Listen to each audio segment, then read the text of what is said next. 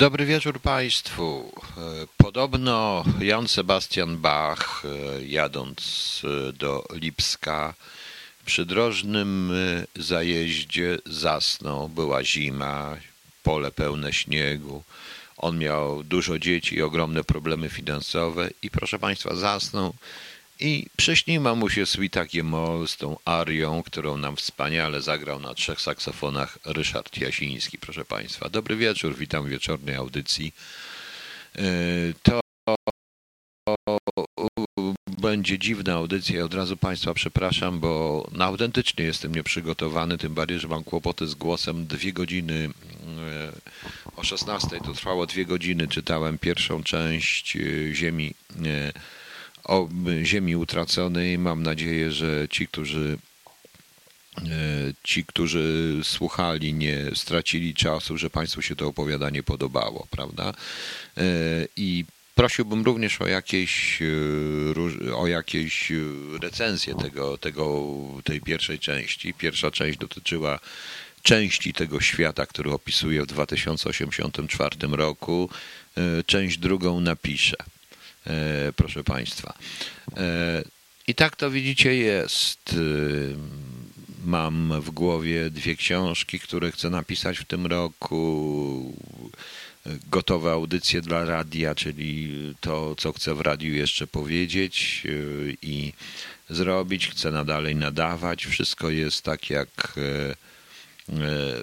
tak jak, proszę Państwa, pewne plany rozwojowe, wydali moje 3 książki. Teoretycznie wszystko wspaniale, a tak naprawdę, proszę Państwa, to rzeczywiście jest sytuacja, w której mam oczywiście miejsce, gdzie radio będzie mogli spokojnie nadawać, gdzie ja będę mógł spokojnie pisać, tylko muszę się do tego miejsca dostać. I tu jest problem. I tu jest właśnie, zaczyna być problem z dostaniem się do tego miejsca, niekoniecznie przez koronawirusa, ale również przez to, że potrzebuję kogoś, kto, no może ktoś z moich słuchaczy jedzie za kanał i zabrałby mnie, bo ja za jakiś tydzień zostaję, prawdę mówiąc, muszę się po prostu przenieść i może mi się uda, proszę Państwa. No, zobaczymy. W każdym bądź razie mi to wchodzi, kurczę, to jest nieładnie po polsku, trzeba mówić w każdym razie, bo w każdym bądź razie nie ma czegoś takiego. W każdym razie mam nadzieję, że się jednak w jakiś sposób to wszystko uda i będzie dalej trwało. To ta audycja zależy od Państwa również w tej chwili, ta dzisiejsza, proszę wybaczyć, ale naprawdę ta Ziemia Utracona kosztowała mnie bardzo dużo. I zależy o tyle od Państwa, że zadawajcie mi pytanie i od Państwa pytań. No, właśnie. Aha, ta audycja, czyli ta pierwsza część Ziemi Utraconej w formie będzie na, bo już Peter wprowadził chyba nawet, na KHT.EU. Na KHT.EU. KCHT.EU, tak mam mówić, bo KHT ktoś pisze przez samocha. KCHT.EU w zakładce audiobooki Ziemia Utracona, czyli Wyzwala 3 będzie. Pan Krzysztof mnie pyta, jakie chce Pan napisać książki w tym roku? Może Pan zalecić o jakiej tematyce? Nie, chcę skończyć Ziemię Utraconą, chcę napisać jeszcze taką historię trochę opartą na swoich podróżach, na jakimś facecie, który szuka po świecie różnych rzeczy i dochodzi do wniosku, że teorie spiskowe są prawdą. Jakby to Państwu powiedzieć, generalnie koronawirus i reszta. No. Nie, jutro nie mogę, BlaBlaCar, Pani Ewo, ale ja jadę z kotem. Jadę z kotem i z rzeczami kota. BlaBlaCar odpada po prostu. Wszystkie dokumenty mam i wszystko i dla kota i tak dalej. No muszę jeszcze tydzień po prostu. No. Jeszcze tydzień muszę poczekać, bo to jest kwestia szczepienia kota, także to spokojnie. Mam jeszcze tydzień czasu i muszę coś znaleźć. Okej. Mam pytanie, dlaczego polski pan Jarosław Pająk-Wątek jest tak słabo rozbudowany w książce? Nie, chodzi o to, że to jest opowiadanie science fiction i książki science fiction, w tym i hard science fiction w tym momencie. I proszę Państwa, i Panie Jarosławie, ten wątek będzie rozbudowany w drugiej części, bo ta pierwsza część dzieje się na zachodniej półkuli. A w drugiej części chcę opisać świat KRI. KRI to jest kitajsko-rosyjska iskustwienna inteligencja, czyli chińsko-rosyjska sztuczna inteligencja, w której chcę, proszę Państwa, opisać świat, inny sposób podejścia do człowieka, bo ja tu chcę pokazać dwa podejścia manipulacji człowiekiem, po prostu dwa różne podejścia. PJ Stone, panie Piotrze, czy lubi pan muzykę zespołu Depeche Mode? Moja żona lubi, ja, jakby to powiedzieć, ja w trochę innych kategoriach patrzę na muzykę, ale ona jest fajna. No, właśnie. I panie Jarosławie, i to będzie w drugiej części, którą muszę napisać. No ale powiedziałem, to są plany, jeszcze raz plany, które zależą tylko od bardzo prostego momentu rzeczy. Ja mam miejsce, mam to wszystko, tylko muszę się tam dostać i to jest największy problem. Dobra, ale przestańmy się tym wszystkim martwić. Nie ma żadnego problemu. W rezultacie już przyzwyczaiłem się zarówno do braku forsy, jak i do różnych dziwnych rzeczy, które nagle się zaczynają. Gdy na przykład wychodzą moje książki, zaczyna się hejt, zaczynają się różne inne podstawianie nóg, bo jakże ja mogę napisać jakieś książki, ale napiszę. A chcę przypomnieć, że Holubowo.pl wydało już, będzie sprzedawać oba wyzwalacze, czyli Wyzwalacz i Świat Wyzwolony. Trzecią część też pewnie będzie sprzedawać, bo tylko Gosia będzie miała do tego prawa. I Holuba 2. Na Holuba 2 trzeba będzie trochę poczekać, bo książka będzie wydana w tym samym formacie co Holub 1, także to i też tak ładnie wydana, tak żeby to była pewna całość, proszę Państwa. Ci, co słuchali Ziemi Utraconej, słyszeli prawdopodobnie tam moje próby napisania historii XXI wieku, no ale było to śmieszne, może. Okej, proszę Państwa, dostałem przy okazji jeszcze, to jest też na dziwo, bo radio się oczywiście rozwija, dostałem dzisiaj prawo do puszczania każdego utworu kogoś, kto jest naprawdę bardzo znany. O tym usłyszycie, bo jak zrobimy przerwę muzyczną, znaczy ja nie zapowiem wcześniej, sami Państwo rozpoznacie natychmiast, kto to jest naprawdę najwyższa półka, jeszcze gorzej niż najwyższa półka, po prostu półka półek, że tak powiem. Bardzo się cieszę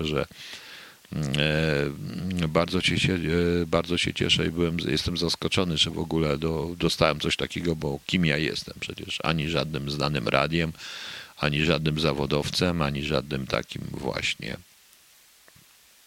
facetem od tego. Mam pozdrowienia i wszyscy mają pozdrowienia, proszę Państwa, od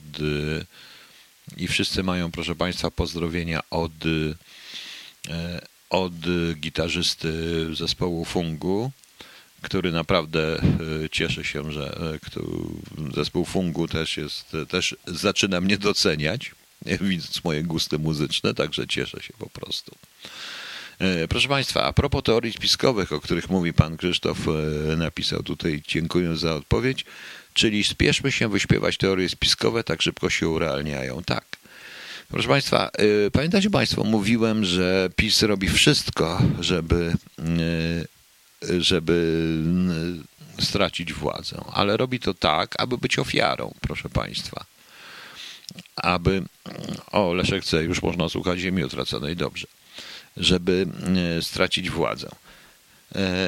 Robi wszystko, dosłownie. Oni po prostu już wiedzą, że tak narozrabiali. Budżet jest tak, że nikt go nigdy nie naprawi, bo tego budżetu już nikt nie naprawi.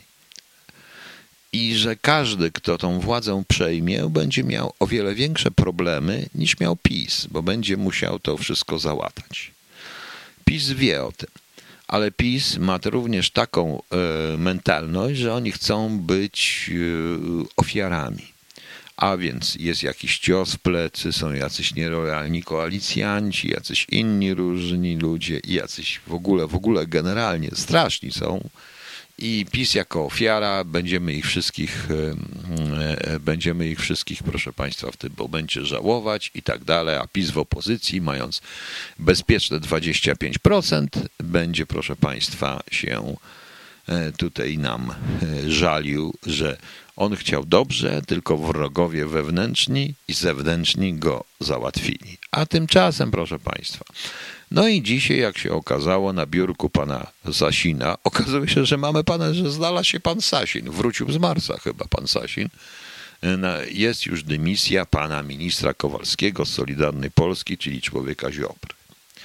A więc okazało się, że tak do końca pan Gowin, to on tak teoretycznie jest pryncypialny, ale praktycznie to jest kunta kinte. Znacie ten kawał? Był taki kiedyś taki serial Korzenie, pamiętacie? I tam to było o niewolnikach, który był taki facet, który się nazywał kunta kinte. Kunta Kinte u siebie jak był, wielki wojownik, a jak go wzięli na niewolnika, to się już nazwał Tobi. No i tak było, że kunta kinte ucieka do Związku Radzieckiego. No i jak wchodzi do Związku Radzieckiego, ucieka i tam się pytają, jak się nazywasz? Kunta Kinte. No i potem po kilku dniach pobytu pytają się kunta kinte, jak się nazywasz? Tobi. I tak jest mniej więcej z panem Gowinem właśnie. Więc w związku z czym, proszę Państwa, w związku z czym wywalono pana Kowalskiego. Pan Kowalski to jest taki pan, który z Opola, który przedtem był strasznie w PO, z Tuskiem sobie robił zdjęcia, potem mu nie wyszło z tym Tuskiem, nie wiem, jakoś się Tuskowi chyba nie podobał, to spodobał się komu innemu, no i został się wiceministrem. I teraz, jak pan Sasin powiedział, odchodzi, on mu strasznie dziękuje, ale odchodzi z różnic politycznych, więc albo mu dziękuję, albo go nie lubi. No różne takie, ale to jest polityka, więc niech mówią, co chcą. Już się zebrała jakaś tam Solidarna Polska, znowu na kolejnej kanapie, opowiadają. I paranoją jest to, że los Polski i władza Polski zależy od kilku facetów zebranych na kanapie, którzy zresztą siebie nawzajem kochają. To jest coś przerażającego, proszę Państwa. To jest coś strasznego, do czego myśmy dopuścili, proszę Państwa. Pani Iga mówi, czy ktoś jeszcze wierzy PiS-owi. Niestety, proszę Państwa, wierzą. Niestety wierzą. I to jest najgorsza paranoja po tym wszystkim. PiS robi wszystko. Nie wyszło mu prawdopodobnie z Gowinem, bo Gowin będzie trwał w koalicji, mimo że tam ich powyrzucał. Nawet Bielana jest w stanie zaakceptować, byleby głosowali za, bo chodzi o tę arytmetykę sejmową, tak to się mówi. Szkoda, że nie słyszeli tego, co wczoraj mówiłem o Oregonie i o matematyce, że 2 razy 2 nie zawsze równa się 4, a zależy to od rasy i przynależności partyjnej, proszę Państwa. I tak to właśnie gadają. I teraz zaczyna się to. Naprawdę PiS wszystko robi, żeby stracić władzę. Oni się już boją. Autentycznie się boją, ponieważ za 2-3 miesiące to wszystko się dokładnie już tak im wymknie spod kontroli, mówiąc eufemistycznie, bo nie eufemistycznie powinienem powiedzieć rozpieprzy i to też bardzo grzecznie. No tak to jest. No i co mamy zrobić? Proszę Państwa? Nic. My po prostu na to wszystko patrzymy, godzimy się z tym wszystkim, robią nas, każą nam nosić podwójne maski, kupować maski. Jak wiemy już, bo wczoraj to powiedziałem, że tak dziwnym trafem najpierw Ciech i pan Kulczyk mówi, że będzie produkował maski, takie dobre maski, a nie złe maski, bo kupił chińską technologię, albo Chińczycy kupili jego, raczej Chińczycy kupili jego po prostu. I teraz mnie poda pewnie do sądu, bo tak pośmiesznie powiedziałem, a jak można tak źle mówić o kimkolwiek? No i oczywiście natychmiast pan minister Zagłady będzie rozporządzenie, że trzeba nosić takie, a nie inne maski, szczególnie zresztą produkcji Kulczyk, bo tak to mniej więcej będzie wyglądać, proszę Państwa. No. Że wierzą PiS-owi to jedno, ale że zaczynają wierzyć Hołowni to już niebezpieczne, Krzysztof Szybylak. No oczywiście, że Krzysiu, że to jest niebezpieczne, ale ja już mówiłem, to wielokrotnie. Ludzie nie chcą, proszę Państwa, niestety pomyśleć. Muszą mieć partię, muszą mieć jakiegoś Hołownię na czele, muszą mieć jakiegoś przywódcę. Nie rozumieją, że może być ktoś, kto chce stworzyć ruch, a kto nie chce nimi rządzić. Żeby oni sami sobą rządzili. To takie trochę jest paranoidalne, paranoiczne, ale jest. No. Tak to wygląda. No. Nieważne, czy dobre maski, ważne, że po 4 dychy. No właśnie, ktoś musi zarobić. Właśnie. Te wszystkie rzeczy. Co tu jeszcze mamy, proszę Państwa? Jeśli PiS myśli, że narobi syfu, to nie poniesie konsekwencji, to jest będzie. Nie. Ludzie dadzą się nabrać. Tu pan Mikołaj mówi o planowanym dochodzie bezwarunkowym. Pogłoski o wprowadzeniu blokady całują na wiosnę. Jak pan uważa, czy plan ustanowienia takiego dochodu jest sygnałem, że na wiosnę może być bardzo ograniczona możliwość zarobkowania jako takiego? Tak. Odpowiem na to w drugiej części, także pan zostanie, bo publikuję w drugiej części, bo to trochę poświęcimy temu dochodowi narodowemu, jak to naprawdę wygląda, jak się ludzie na to łapią, proszę Państwa. Jak się na to ludzie strasznie łapią. No, co my tu jeszcze, proszę Państwa, mieliśmy dzisiaj poza panem Kowalskim, który zostanie zdymisjonowany, a szkoda, że zostanie, bo powinien być nie zdymisjonowany, proszę Państwa, bo niech dalej ponosi odpowiedzialność, bo oni już w tej chwili odpowiedzialności za nic nie ponoszą. Ale to naprawdę jest jakaś tutaj historia, która rzeczywiście nas wszystkich... O, dobrze, na sam koniec jeszcze jedna rzecz będzie. Dobra, proszę Państwa... I powiem Państwu, że, powiem Państwu, że to jest kolejna próba, bo ta koalicja chce się rozwalić. I ja nawet napisałem taki właśnie post na tym, przy TVN24, bo które podało jako pierwsze, że bo pan Sasin im oczywiście powiedział. Oczywiście nie powie tego w telewizji publicznej, bo TVN24 jest po to, żeby promować polityków PiS-u. Tak, proszę Państwa, promować polityków PiS-u. Problem tylko, że nie ma żadnej siły, która będzie chciała wciąć władzę. Więc dla mnie rząd, który robi wszystko, żeby upaść, i władza, która robi wszystko, żeby upaść, wiedząc, że nie ma zmiennika, jest władzą antypolską, bo to wprowadzi swoistą anarchię. Proszę Państwa, wybaczcie mi, ale naprawdę ja się dzisiaj naczytałem jak cholera. No, w Belgii nie było prawie 1,5 roku rządu, jakoś państwo nie upadło. Panie Piotrze, pan nie rozumie pewnej rzeczy. W Belgii rząd jest najmniej ważny. Mogę Państwu powiedzieć, że byłem świadkiem dyskusji i próby zniesienia immunitetu dyplomatycznego w obrębie Brukseli. Bruksela jest miastem, w którym są same misje dyplomatyczne, tym bardziej, że status misji dyplomatycznych mają również wszystkie misje UE. Więc mamy tam, na przykład w wypadku Polski, konsulat, ambasadę, mamy ambasadę UE, ambasadę przy jakimś ONZ-cie, przy jakimś innym. Każda z tych misji zwolniona jest z podatków i z akcyzy. W związku z czym większość ludzi kupuje papierosy w Brukseli za 1/5 ceny, która jest normalnie. Bruksela bankrutuje. I jak pan uważa, że tak będzie, bardzo dobrze. Ale panie Piotrze 72, bardzo dobrze jest żyć w Niemczech i opowiadać drdymały na temat, kiedy się wyjechało z Polski 20 lat temu. Taki jestem, proszę Państwa, złośliwy, ale będę złośliwy, bo Pan wie wszystko lepiej ode mnie. Jak Pan wie lepiej ode mnie, Pan założy swoje radio i je puszcza. No Panie Piotrze, no naprawdę. No. Ten Kowalski to był właśnie... No już nie będziemy tego czytać. Erwin Michalec. Wśród znajomych mam pewnego bardzo dobrego człowieka. Jego Facebook, YouTube, antypis lub Platformy, Lewa Strona i nawet dalej Konfederacji. Nie jestem w stanie tego zrozumieć. Panie Erwinie, ale tego nikt nie jest. Po prostu ludzie są zagubieni. Po pierwsze, ludzie nie wyobrażają sobie, nie potrafią wyjść z tego pudełka. Nie potrafią wyobrazić sobie po prostu. To tak jak jest w moim opowiadaniu. 4 wymiary, prawda? Długość, szerokość, wysokość, czas. Ale jest jeszcze 5 wymiar, który umieszczam w opowiadaniu. Czasoświadomość, ale jeszcze do tego wszystkiego będę chciał zrobić 6 wymiar. Trzeba stanąć wyżej, proszę Państwa. No. Trzeba stanąć troszeczkę wyżej. O tego ludzie w Polsce nie wyobrażają sobie, że można bez partii. zacząć rządzić, że sami mogą wpływać na to i rządzić. Nie wyobrażają sobie. Ja przypomnę tylko jedną rzecz. Czy wy myślicie, że jakiś Lenin z 10, nie, tam było ich chyba 11 czy 12 towarzyszami, zrobił rewolucję? Nie. Miał poparcie około 30 milionów ludzi. Naprawdę 30 milionów ludzi, proszę państwa. 30 milionów ludzi to jest bardzo dużo. Niestety, wróćmy na teren Polski. Wystarczy milion.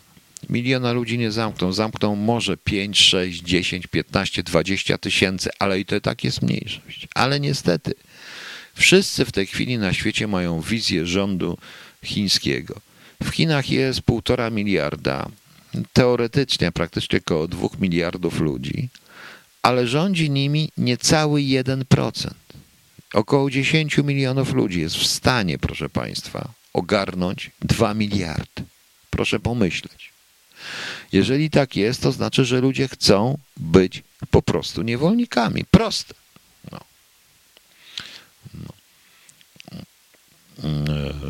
Co to mamy? Czyli pan Marek, PiS jak rząd na uchodźstwie z 1939 roku ucieknie z kraju. PiS już uciekł z kraju.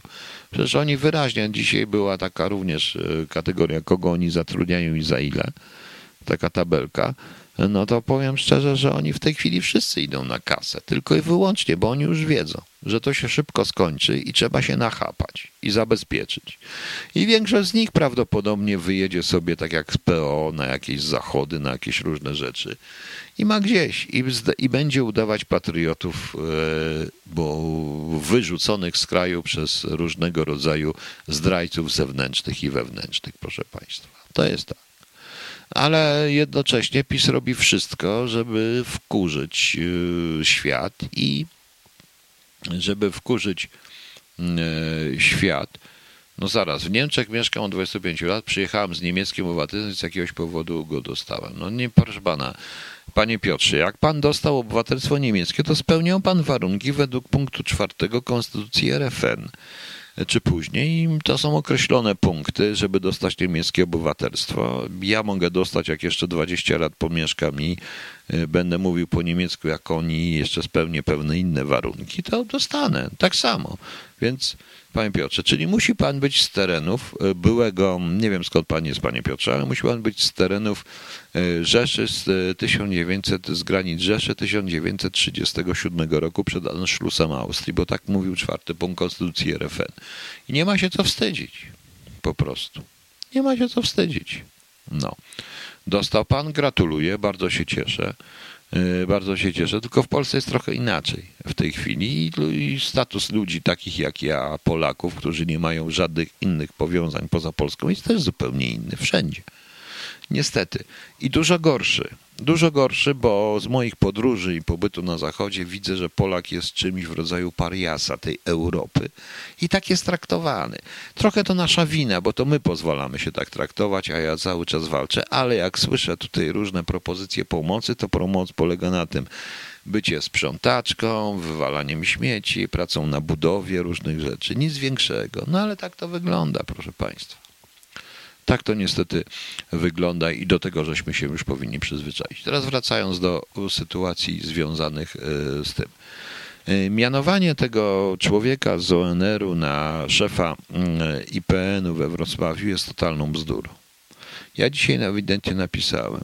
Po 1938 roku, czyli po anschlussie, czy nawet wcześniej, po 1935 roku, czyli ustawach norymberskich, które dotyczyły nie tylko Żydów, ale również wszystkich innych cudzoziemców, generalnie słowiańskich, bo dotyczyły również i Polaków, mówienie o jakimś salucie rzymskim jest totalną bzdurą. Po pierwsze, sam salut rzymski jest totalną bzdurą, bo jeżeli przestudujemy historię Rzymu, to pan doktor historii powinien wiedzieć, że legiony salutowały zupełnie inaczej, ponieważ zginały rękę i salutowały do piersi w takim słynnym geście, że ten gest otwartej dłoni to był gest do Cezara, gest niewolników, czyli czyli przede wszystkim gladiatorów, Molituri de Salutant, idący na śmierć, pozdrawiają cię. Ewentualnie to był także również potem przerobiony gest komunistów, na przykład w Hiszpanii, bo z tego się wzięła wyciągnięta pięść no pasaran. I to nie był żaden salut rzymski, bo nie było salutów rzymskich. Prawdziwe pozdrowienie Cezara Legionu było Ave Cezar i uderzenie ręką, uderzenie pięścią w tarczę, czyli w serce osłonięte tarczą. To był prawdziwy gest rzymski, więc twierdzenie na ten temat jest bzdurne i panowie historycy, przestańcie pieprzyć głupoty. To pierwsza sprawa. A już na pewno po 1 września 1939 roku wszelkie swastyki, które były znane i sygnowali, tak jak i Wyspiański sygnował niektóre swoje obrazy i teksty swastyką, i sygnował Miciński, sygnował Malczewski, nie tylko, ale po 1 września 1939 roku zaczęło się to kojarzyć jednoznacznie i tego skojarzenia nie zmienimy. Więc pieprzenie o salucie rzymskim jest totalną bzdurą i tylko idiota może o tym mówić, a nie doktor historii. Po prostu. Druga sprawa, czytanie Degrela i posługiwanie się Degrelem jest idiotyzmem, bo trzeba naprawdę poczytać wszystkie książki Degrela i co ten kretyn, belgijski kretyn, mówił o Słowianach, o Polakach, jak w tym wszystkim uczestniczył i do końca o Hitlerze i był uczestnikiem tego wszystkiego. Bądźmy szczerzy. Jako Polacy jedyni, proszę Państwa, nie byliśmy, nie stworzono tutaj żadnego legionu SS-a, ani żadnej jednostki niemieckiej. I to jest prawda. I pokazywanie tego poprzez afirmację tego typu ludzi jak Degrel jest totalną bzdurą. Historia jest trudna. Historia, proszę Państwa, jest rzeczywiście czymś w rodzaju, jakby to Państwu powiedzieć, no nie chcę mówić, że jest trudna, jest... Historia się stała. Historia już była. Nie można do historii naciągać, zmieniać faktów, zmieniać różnych rzeczy. Faktem były ustawy norymberskie, faktem były Anschluss, faktem było zagarnięcie Czechosłowacji, faktem była Noc Kryształowa, faktem był 1 września, faktem było Święcim. Tego nie zmieni, ale te fakty zmieniają, proszę Państwa, konotacje. I tak samo zarówno swastykę, która wywodzi się ze starożytnych Indii i z garcarzy słowiańskich, którzy oznaczali swastyką swoje wyroby, tą prawoskrętną albo praworamienną, leworamienną, żeńską bądź damską. Ale w tym momencie przez te trzy fakty, które powstały w XX wieku na przestrzeni 8 lat, zmieniła dokładnie konotację i kojarzy się tylko i wyłącznie z masowym mordowaniem ludzi, dzieci, kobiet i mężczyzn. Podobnie tak zwany salut rzymski, ale a propos salutu rzymskiego to już mówiłem, trzeba to naprawdę poznać. I taki człowiek, który tak gada, nieważne, że on tak gadał w przeszłości, nie powinien być szefem IPN-u we Wrocławiu. Tak jak również tacy jak ja nie powinni być szefami IPN-u we Wrocławiu ze względu na pracę, nie tylko we Wrocławiu, ale gdziekolwiek, ze względu na pracę, którą wykonywali. Możemy być konsultantami, możemy pisać książki historyczne, ale nie jesteśmy w stanie i nie powinniśmy być. Chodzi o to, że pewne konotacje są z nami związane, po prostu. No. Panie Taurus, ja wiem, że tak jest, tylko pan wytłumaczy tym idiotom, po prostu, to wszystko. Salut rzymski, mi się śniło, salut rzymski, prawda? To jest bzdura po prostu, to tak jest. Poza tym kwestia Roman Salute, czegoś takiego nie było nigdy. Roman Salute to chyba nawet Mussolini tego nie wymyślił. Nie wiem, skąd oni to wymyślili. Niech się po prostu troszeczkę pouczą.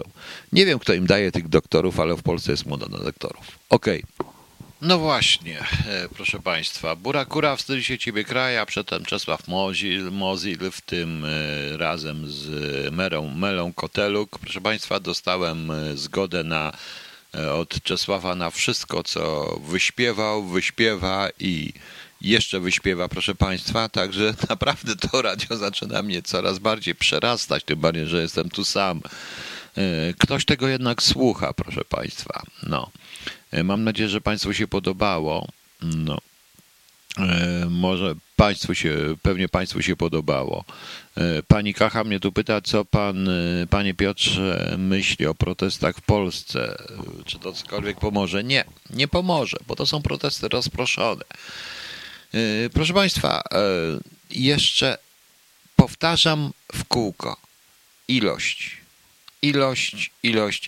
Wszyscy mniej więcej myślimy to samo. Problem polega na tym, że 15 milionów Polaków myśli to samo, a potrafi zaprotestować 100 w różnych miejscach. Tych się da spacyfikować. Całej reszty się nie spacyfikuje. To jest walka o przetrwanie. Autentycznie walka, proszę Państwa, o przetrwanie. Tym bardziej, że szykują nam zupełnie inne, szykują nam coś ciekawego.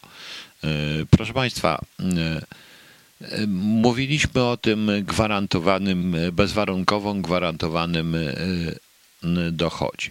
Otóż, szanowni państwo, to były eksperymenty w Niemczech, to zdaje się było tam 1500 euro na wybranej grupie.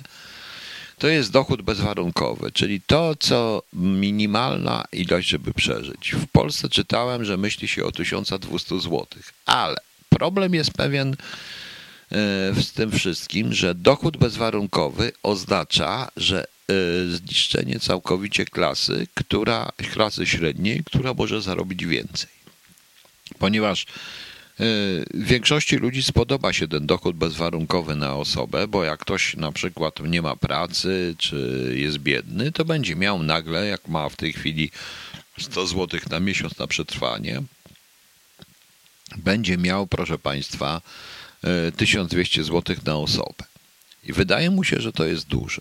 Nie rozumie tylko tego, że może mieć 3400 na jedną osobę, bo to spowoduje opodatkowanie wielokrotne wszystkich tych, którzy przekraczają 1200 zł. To są na razie eksperymenty, ale wiem, i to jest odpowiedź na to pytanie, które tutaj było, że Unia Europejska chce w ogóle coś wprowadzić. My to mylimy również z tak zwaną minimum socjalnym, bo to nie jest minimum socjalne. To jest ten tak zwany bezwarunkowy dochód. Ponad ten dochód następuje coś, co już jest warunkowe, proszę Państwa, czyli komuś się uda, ktoś będzie chciał zarobić i tak dalej, zostanie błyskawicznie sprowadzony do 1200 zł. Chyba że będzie jednym z tych, którzy będą rządzić światem, czyli jednym z tych wszystkich oligarchów, Coca-Colowców, Microsoftców czy tam Apple'owców, proszę Państwa. I to jest rzeczywiście, i to za tym jest. Pan mówi 1200 zł to jest nic. Tak, ale pan sobie wyobrazi, moja emerytura, która w tej chwili wynosi 596 zł po tych wszystkich dezubekizacjach i tak dalej, to jest poniżej minimum socjalnego.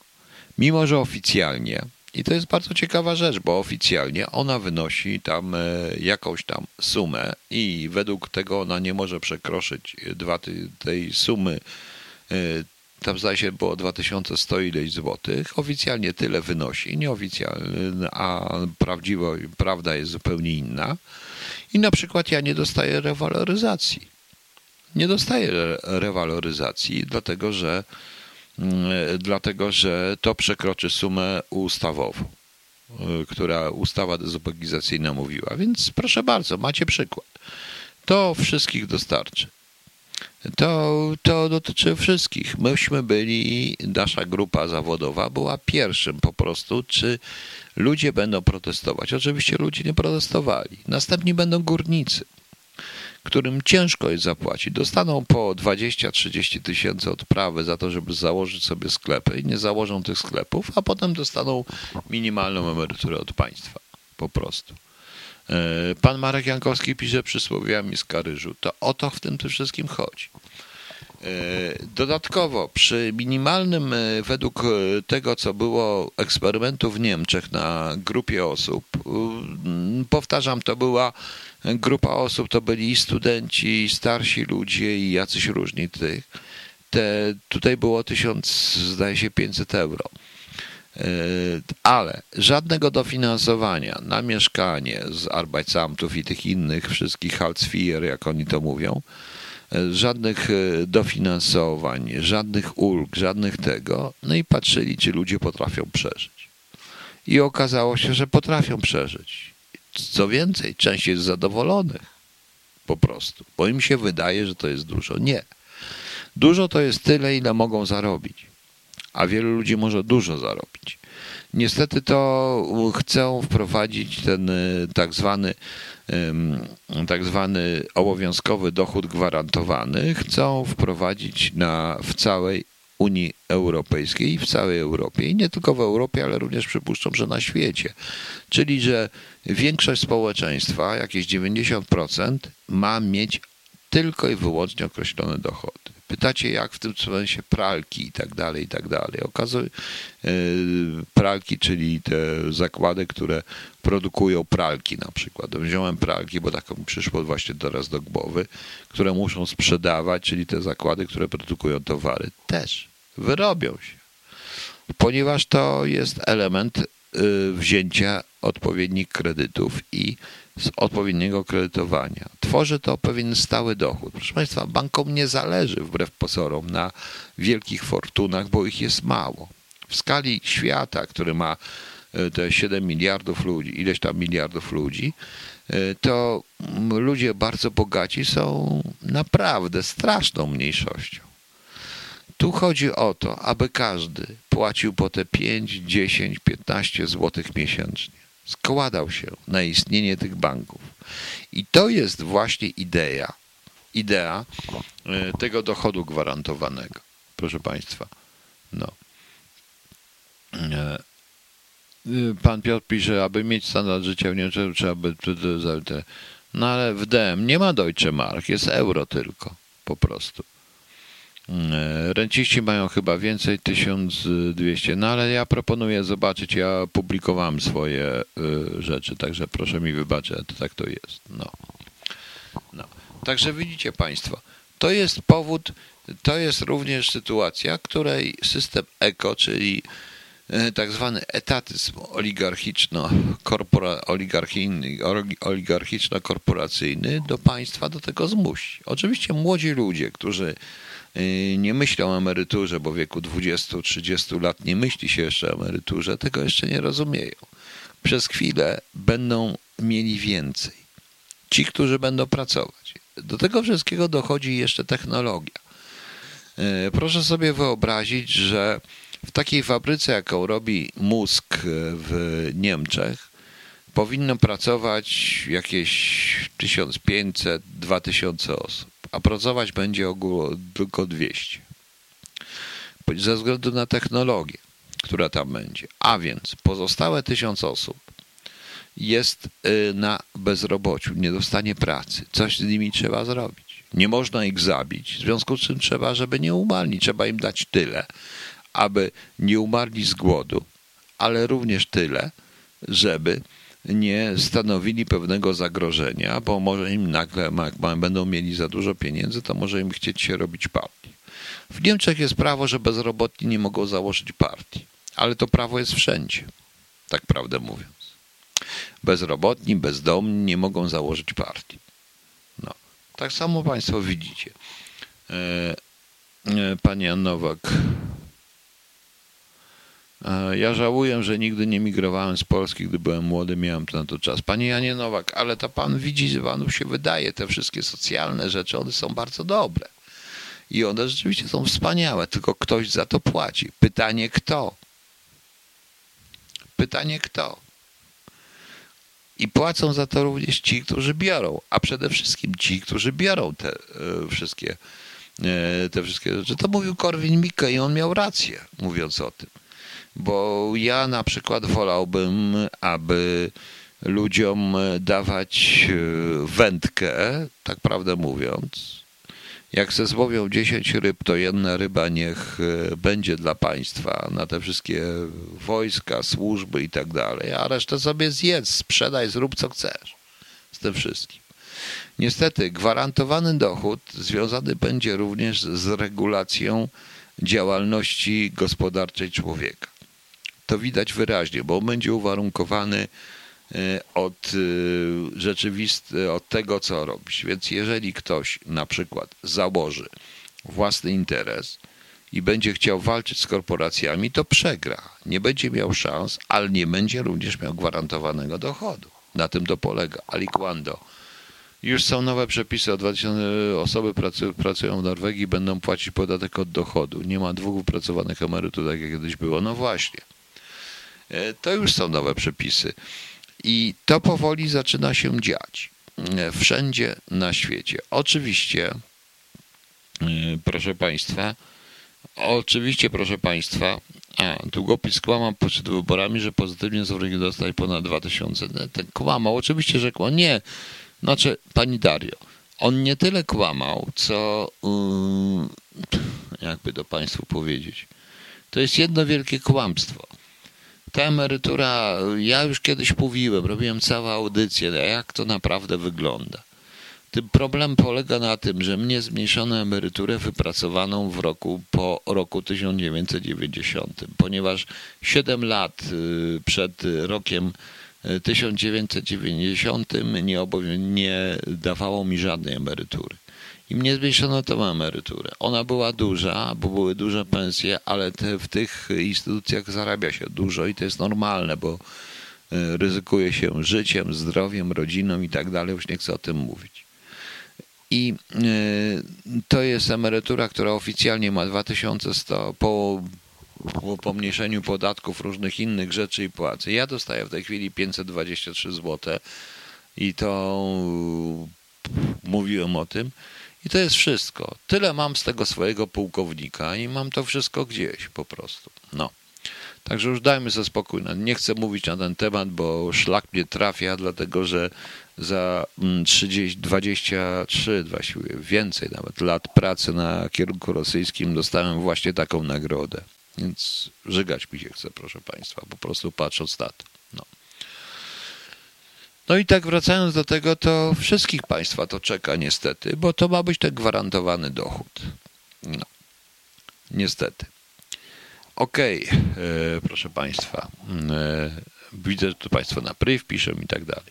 Proszę Państwa, na stronie KHT.EU